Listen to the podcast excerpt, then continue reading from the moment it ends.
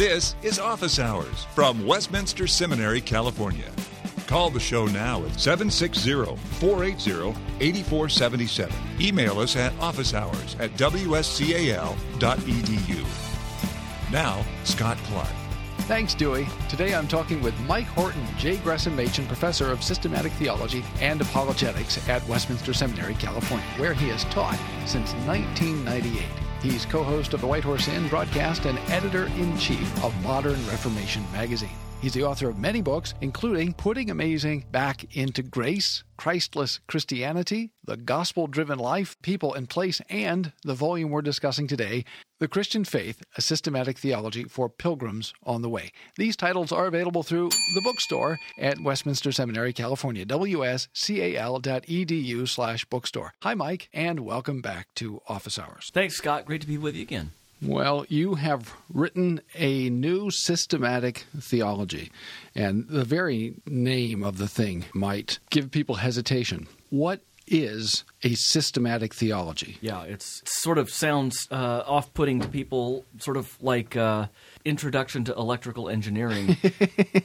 it's really uh, systematic theology is just an overview of the basic doctrines that we hold as Christians Geerhardus Vos, one of our great models in the past, said biblical theology works in a line and uh, systematic theology works in a circle. And what he meant by that was biblical theology looks at the historical organic development of a theme from Genesis to Revelation.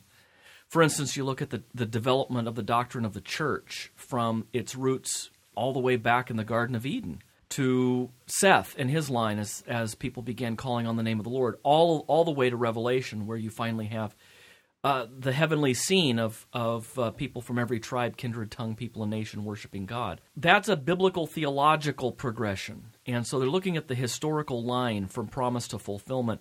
Systematic theology stands on this side of the fulfillment and says, okay, but then how does, let's say, the doctrine of the Trinity relate to the doctrine of the incarnation and how how does the doctrine of the incarnation or our doctrine of Christ relate to uh, our view of eschatology, the end times, so forth. So I like to think of it in terms of a uh, topographical map in biblical theology, where you see the peaks and the valleys and and the different topography of the of the countryside, and then you have a street map that shows you the intersections between uh, roads and avenues and boulevards. So, systematic theology is simply an attempt to understand God's revelation as a coherent pattern. I remember reading Berkhof's system, or at least looking at Berkhof's system when I was a college student, and I hadn't looked at a lot of systematic theology. I had begun reading Calvin's Institutes, but I hadn't read any modern systematics. And it struck me when I was looking at it as clear, but it also struck me as something like a medical textbook. Mm-hmm.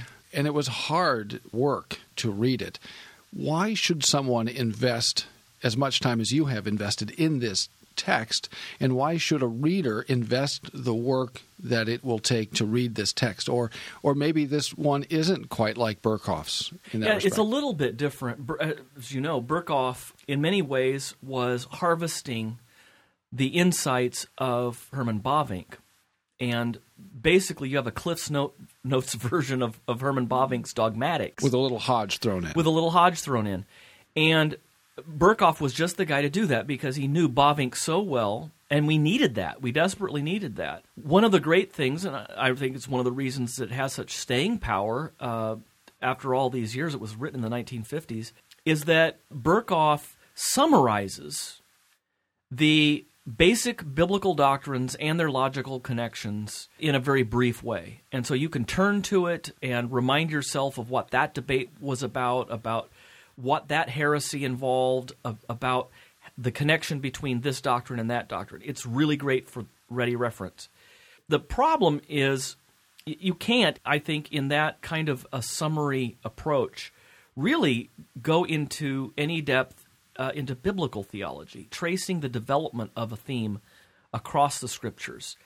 Now, granted, they do different things. You need biblical theologians and you need systematic theologians. And you need them to work together, right? You need them to work together, but I think a lot of people pick up Berkhof's systematic theology and they say, if this is systematic theology, it's kind of dry, it's it's just logical connections. Well, that's kind of what systematic theology does. It's mm. not dry, but it assumes that there are other people who have these organic developments of how this doctrine developed over biblical history. So what I'm trying to do, I guess, is something in between Bavinck and Berkhof. Hmm. Bavinck is just so massive, uh, goes into so much detail on so many different points, and you could spend a year just sitting there and squatting on that property, enjoying the vista. I was going to say that would be a, a year well spent. I mean, a year well spent. You're talking about four volumes of um, very highly developed, carefully written, system, well written, systematic theology that really comes to us at the turn of the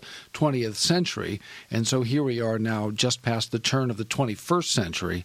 And th- what you're offering is a, a, substantial one volume, right? Not a, not four volumes. Yes, yeah. This is one volume. It's not dogmatics. Dogmatics is more uh, you have the freedom to to deep sea dive into topics mm. that you find interesting. Excurses. Excurses.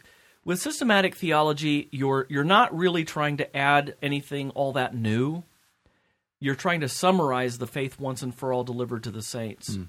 and you're not going into to the kind of depth that you might want to on your particular hobby horses, your your areas of interest. You're you're trying to summarize. You're trying to put the emphasis where you think the Bible puts the emphasis. So you're limited by the genre. Yeah, yeah, it's a it's a different kind of a book, but it's helpful for people to be able to think through the logical connections between this doctrine and that doctrine and how those doctrines were forged. So I spent a lot of time not only on the biblical theological roots of the doctrine, but also the historical theological development, how the church uh, came to, you know, often forged through heresy, came to understand more clearly what uh, it believed and why. Some people, uh, a few writers in the modern period, have proposed simply doing away with systematic theology. Uh, some have proposed just replacing it with biblical theology and uh, have suggested that the whole thing, the whole enterprise of doing what you've just described, is a mistake. Mm-hmm. Why is it so necessary? You've talked about the difference between a street map and a topographical map, you know, contours versus details. But can you defend the, the very necessity of this kind of teaching? Sure. A lot of times, especially the, the trend that you're talking about, is provoked by the impression that systematic theology is an attempt to put God in a box. We hear these phrases all the time. It's an attempt to scale God down to our reason, and uh, it's an attempt to put logic in the place of a relationship with a person. You hear all of that, but as soon as you ask a person, well, who is the person you're talking about? They say, well, God. God in the in the person of Jesus Christ. Who's God? And and who's this Jesus Christ that you have a personal relationship with? The minute that they start answering those questions, they are harvesting the fruit, the labors mm. of a lot of Christians who've gone before them. So you really can't avoid doing some kind of systematic theology. You can do it badly, or you can do it well, or you can do it somewhere in between, but you can't avoid doing systematic. The first time you answer the question, who is Jesus? Who, who are human beings? Who is God? You're doing theology. Theology is the study of God. And anytime you relate it to something else, then it becomes systematic. Exactly. Every every discipline to be a legitimate science, you have to be able to relate the facts in that discipline to each other. You mm. have to be able to relate, if you're a physicist, you have to be able to relate the laws of physics to the concrete, uh, specific, empirical interactions that you see between objects in the world. It's the same in theology. You are looking at God's revelation and trying to see how it all fits together. Now, if, if you say that in principle you can't do this because the Bible has so much diversity in it, people have said quite rightly the Bible's not a book but a library. It's not written as a systematic theology. In principle, you can't summarize the Bible's teaching as a co- coherent whole. What you're saying is the Bible is inherently self contradictory, and you're in, in effect denying that the Bible is a canon. Hmm. A canon means a rule, that it actually holds together. It delivers to us authoritatively the faith once and for all delivered to the saints. If we can't do that, then we can't really pass the faith on to our children. Are there any biblical models of anything like a systematic account of the faith of Scripture? Uh, in Scripture itself? Yeah. Yeah. You look at the way Paul, for instance, insists upon ministers who come after him uh, following closely the pattern of sound words. That's not a casual phrase. The pattern of sound words. It's not just that there are sound doctrines, there's a sound way of saying them. So, for example, uh, you know, you have pieces of creeds in some of Paul's letters, and he is assuming these as uh, his audience. Uh, he assumes that his audience was very familiar with these these creedal formula, and they came before him, so they must have been very early. He also sometimes introduces these little fragments by saying, uh, "This is a trustworthy saying and worthy of all acceptation." So the it's not just my faith, it's the faith. I participate in the the believing community throughout the ages believing in Jesus Christ. Now, the church can't believe for me. I have to step into that river myself personally, but I'm stepping into a river of a, a cloud of witnesses who have gone before me. If you say you believe in the Trinity, uh, I want to say, do you have any idea how much systematic and historical theology you're saying you believe in the Trinity depends on? Go into your concordance and look look for Trinity. T. Look look for Trinity. it's not anywhere in your concordance. Yeah. Well, is it an important doctrine? Of course, it's a very important doctrine. How did it come to be an important doctrine if you can't find the T word in your concordance, in your Bible, if the word Trinity is never mentioned? I've got uh, a couple more questions. One in particular involves the history of systematic theology. We'll get to that right after this. In the 17th century, John Bunyan gave us the character Mr. Valiant for Truth. In the 20th century, God gave us another Mr. Valiant for Truth, J. Gresham Machen, the founder of Westminster Seminary. The spirit of Machen lives on at Westminster Seminary, California, where for 30 years we've been fulfilling his vision of preparing men for ministry and teaching them to be expert in the Bible. WSCAL.edu 888 480 8474. Westminster Seminary, California. For Christ, His gospel, and His church. Are you the first person ever to write a systematic theology? Uh, actually, uh, maybe the first one to write a systematic theology of so many pages with so little to say. No, I'm just working off of a sheet of music here that is very old. As you well know, uh, it goes back to the early church fathers. One of the first works was uh, Origen's De Principiis, which was not altogether helpful in the history of the church. Shows you you can have you could have uh, systematic theologies that have a lot of impact, but it's not always positive. But it was very early. It was an attempt to explain the Christian faith within the context of a highly educated Platonic culture, a culture that was very much indebted to Plato, and unfortunately, Origen kind of uh, in trying to bring people into the Christian faith from that environment, kind of fell into the Platonism himself. Irenaeus's Against Heresies was another very great early formative volume, not really a systematic theology, but had a lot of the ingredients of one. One of the great systematic theologies of the East was John of the John of Damascus's uh, work, The Orthodox Faith, published in the eighth century. And then uh, in the West, you had Peter Lombard's Sentences, which during the Middle Ages was the common textbook, theological textbook of the schools, and Thomas Aquinas sort of, in some ways, replaced that. Thomas Aquinas' Summa Theologica was a really hard set of systematic and philosophical theology to work through. So Lombard was still in there, but Aquinas kind of rewrote, in some ways, rewrote the rules of systematic theology and what the discipline is. You come to the Protestant scholastics after the Reformation. The Reformers didn't ever write a systematic theology, They were reformers. Uh, Calvin's Institutes is not a systematic theology. It's it is basically a manual of instruction for pastors who are about to go be burned at the stake in France. Uh, they're going to come there. They're going to uh, learn the basics of the Christian faith. Then they're going to go back and preach and teach and plant churches, and many of them will be martyred. So it was in the context not of ivory tower speculation, but of reforming the church in a very uh, violent period that uh, the reformers were doing their work. The next generation came along behind them and sort of cleaned things up a bit. Calvin and Melanchthon came behind Luther. Uh, Luther often said uh, that I chop down the trees and uh, Melanchthon stacks the wood.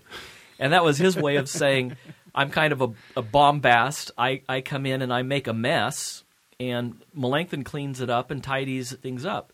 That's exactly the, the role that, that Melanchthon had in relation to Luther. Beza and others had that relationship to Calvin, although Calvin wasn't quite as messy. He, Yeah. he was pretty uh, precise uh, himself as he went along. But in every revolution in science, in politics, in any field you can think of, you have a, a period of revolution followed by a period of refinement and development. Copernicus's theories would have gone nowhere if you didn't have people coming afterward cleaning up the mess that he had made. He, he there are lots of things he didn't get right. Hmm. There are lots of things that he pointed to, but being a, a finite human being, wasn't able to test himself, and he didn't necessarily come up with the best explanation. But the paradigm was right. And that's what you find, I would argue, and I know you would too, that's what you find in the great uh, systems of the 16th and 17th centuries in the Reformed tradition. You have people coming along behind the Reformers, consolidating things, and they often knew the church fathers and the medieval theologians better than the Reformers themselves. Yeah, they'd had more time uh, to look at these things, and they were in a different context and setting, right, than the reformers. The reformers didn't write their theology in a university, but many of the Orthodox writers of the late 16th century and through the 17th century did so as pastors, yes, but also as scholars in the university, interacting with other scholars from other traditions. Yep. And so they had opportunities and they had responsibilities uh, intellectually in the 17th century that didn't really exist in the 16th century. That's right. Yeah, they could harvest some of the insights of the of the reformers and develop them further. In part because they had a they had a job. and the world was The changing too. let them work. Well, that's right. No, they had a job, and, and nobody was necessarily trying to kill them. And the, the world around them in the 17th century, really from the middle of the 17th century, from the death of Descartes, the world begins to change pretty profoundly. And Christians had to articulate the faith in intelligent, thoughtful, and even sophisticated ways in an era where Europe, for example, uh, in particular, began to become increasingly skeptical Yeah. about Christian truth claims, and, and here we are now, all these hundreds of years later, and the problem of skepticism isn't any easier now than it was uh, at the end of the 17th century. Is it uh, the case that to we have to restate the faith in every generation, and if so, why is that? Yeah, we do because we are. I, I don't know who said it, but we're always one generation away from apostasy. And that's simply because the covenant of grace is something that is passed down by covenant succession. Uh, that doesn't mean that people just inherit their faith and they don't believe personally. What it means is they inherit the faith that they will come to believe and embrace for themselves personally, making their own profession of faith. But they have to be given a grammar. Everyone is born speaking a certain language. There is no such thing as language. There's only English and Mandarin and French. There, there isn't any such thing called language, and there's no such thing called religion. Hmm. There are particular beliefs, narratives, laws, prophecies, and expectations for the future that each religion and each culture, each worldview propounds. And everyone is born into that. And we don't realize the extent to which we are not born into a quote unquote Judeo Christian culture, but a very pagan culture that is every bit as corrosive on our faith and practice as a Hindu culture or a Buddhist culture or a Muslim culture. We have to always be, as it were, snatching our faith from the fires, the flames of uh, this present evil age. I mean, which is more dangerous to Christian faith? A seductive materialism uh, at the mall, or in some uh, congregations, you know, a nationwide celebration of Denali. I yeah, mean, really, they're just in some ways different names. exactly. So now, uh, as you're wrestling with how to teach the entire Christian faith from the beginning to the end, you're giving Christians a vocabulary and helping them to describe the faith and the world and, and how those two things intersect. How did that affect you? How did that change you as you're sitting down? Maybe for the first time, in a sense, to give a complete, comprehensive account to other Christians. What, what effect did that have on you? Well, first of all, it reminded me that I couldn't produce a comprehensive account, that I could only summarize what I really believed any Christian in any age would regard as the most important doctrines. And even there, every doctrine that I summarize uh, there is a partial summary. So it's partial from the top down. There's nothing really exhaustive or comprehensive. And, you know, none of our none of our theologians said that it's encyclopedic. They acknowledged that's why they called, as you know, they called our systems the theology for pilgrims on the way. Uh, it is our theology, not God's theology. Yeah, explain that because that in, embedded in your title is a really, really important theological truth that the Reformed churches confess, that uh, confessional Lutheran churches confess. We may understand that distinction a little differently, but we both confess it. Uh, talk about what that distinction is, because everyone might not be familiar with it. Sure, is it that God is not just quantitatively different from us, but qualitatively different. Which And- would seem sort of obvious, Yeah. right? In the beginning, God, Yeah. and if you look around, there's just God and no one else. yeah, But- strictly speaking, God doesn't exist. and so you want to qualify that, please, before we have to close the seminary. Exactly. God is existence. God is life. We exist. We have life from Him. We exist. Existence is a dependent predicate. To exist means that you don't have life in yourself. Uh, you don't transcend the category of creature. But God does. There's not a, a sort of genus called God, and then this particular God that we believe in starts existing. Yeah, the God of the Bible, whom we confess, is not a subset of some broader category of things called God. Yeah. And when you say uh, God does not exist, you're not saying that He isn't. Um, you're simply saying that there never was And that it's- when He was not. and and that it's qualitatively different to say that God is Yeah. and Scott and Mike are. because we're creatures, we're finite. There was when we were not, and we don't necessarily exist. But God exists necessarily. There He cannot not exist. exactly. Yeah. You- God has to be, and He is, and He was, and He shall be, and He shall be what He shall be. Yeah, and it's it, all of this just highlights the fact that it's not just that God is bigger than I am. Yeah, He's not more of you, He's not more of me. He's not just you know a, a really, really, really tall guy. and He's not an extension of your own experience. He's not uh, a projection that you've imagined and projected onto the vast nothingness. That's right. He is qualitatively different. Now, if he is qualitatively different in his being from me, then uh, he is qualitatively different in his knowledge. He knows everything exhaustively, and that doesn't mean that he knows it more. He knows it in a qualitatively different way because he is God and I'm not.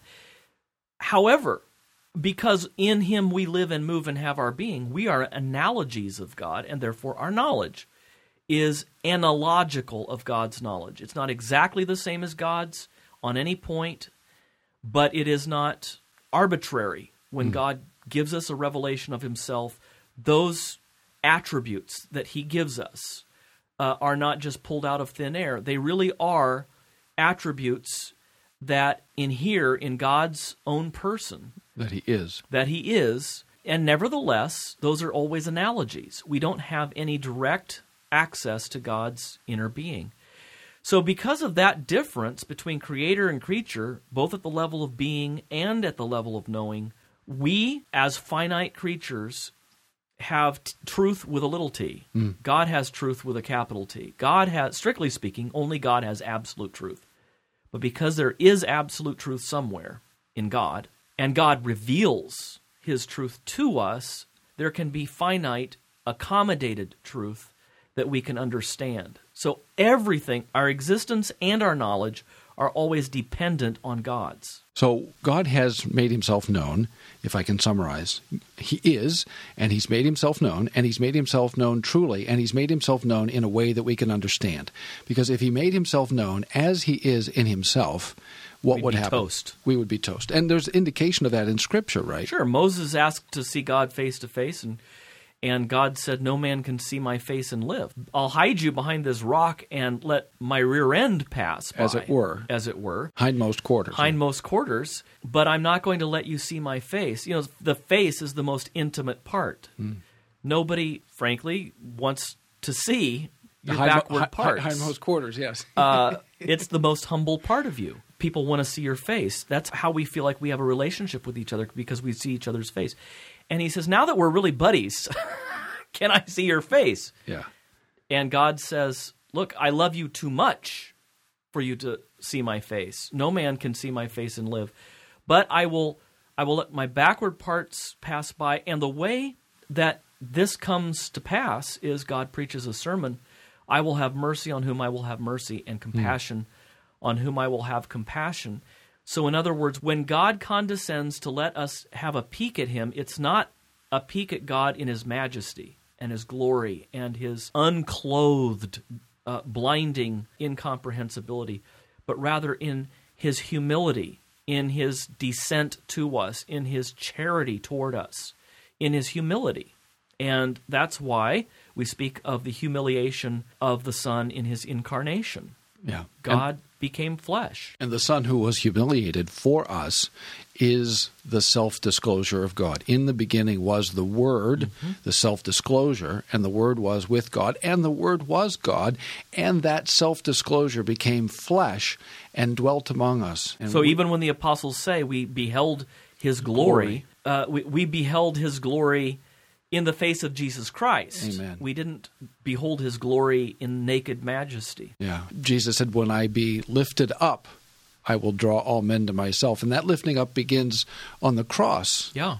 before it begins in the ascension. So we don't go around Jesus to get to God and find out what God is really like in himself. Yeah. Which Look, is Jesus. He's our only mediator. unadvisable. Yeah, Exactly. And and the book of Hebrews makes that very clear, among other places, that uh, he is our high priest, he's our, our mediator. One last question.